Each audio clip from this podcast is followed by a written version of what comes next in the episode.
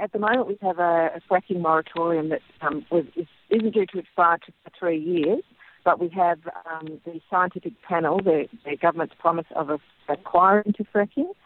That's happening uh, right now. We expect that to report uh, from August any time on.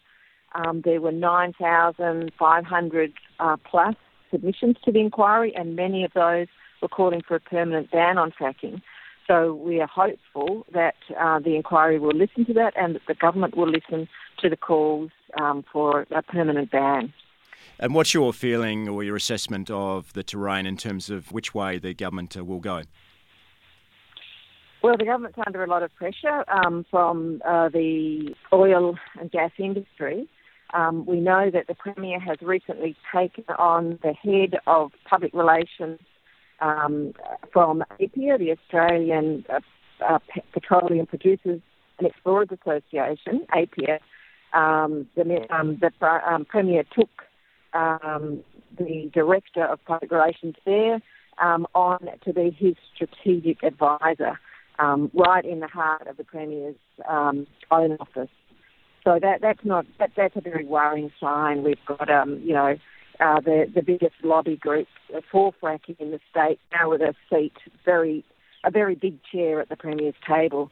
So um, things aren't looking good, but we believe that if the government listens to the will of the people, it will bring in a ban, and, and we're crossing our fingers that that will be the case because this is something that we can't afford to have and we don't want it and we don't need it. I'd like to read a quote from the CEO of the Australian Petroleum Production and Exploration Association in WA, Stedman Ellis. He said, The health department says fracking can be done without compromising drinking water, and Australia's chief scientist says the evidence shows it's completely safe. According to the Department of Mines and Petroleum, more than 600 wells have been fracked in WA in the past 55 years with no evidence of environmental harm. Your response to Mr. Ellis's comments?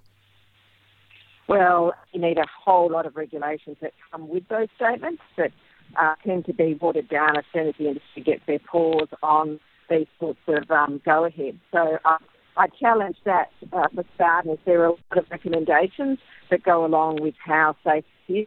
And we know from reports um, overseas, from assessments done on peer-reviewed science, um, coming out of the United States, there was a big report, a compendium of health impacts published in um, March this year from the New York Physicians and uh, Physicians for Social Responsibility, um, a Nobel Peace Prize winning group. We know from them that um, their assessment is that there is no way that um, fracking can be done without compromising and, and risking um, public health and risking the climate um, as well. That is you know, fundamental to public health.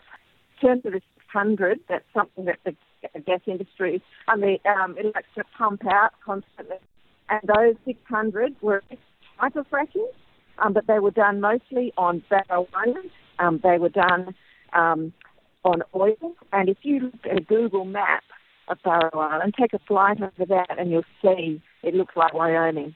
The type of fracking that they do now is completely different. It's much deeper. It goes horizontally for kilometres, um, and has, uh, you know, major impact. Politically speaking, Jane, Australia is a nation of sleepwalkers. There's a spectacular amount of apathy and public disengagement in this country on just about every conceivable social question. Yet it strikes me fracking is uh, one of those rare issues that touches people deeply because it connects with fundamental questions around safe drinking water, human health, and so on.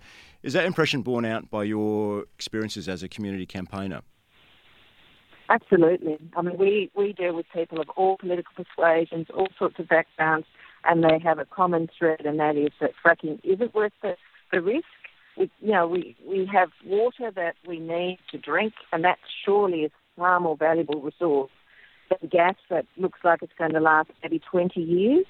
Um, and with at, at risk of all sorts of things. I mean, as I'm standing here now talking to you at a conference on um, renewable energy and the the way that this uh, industry is heading it's so fast.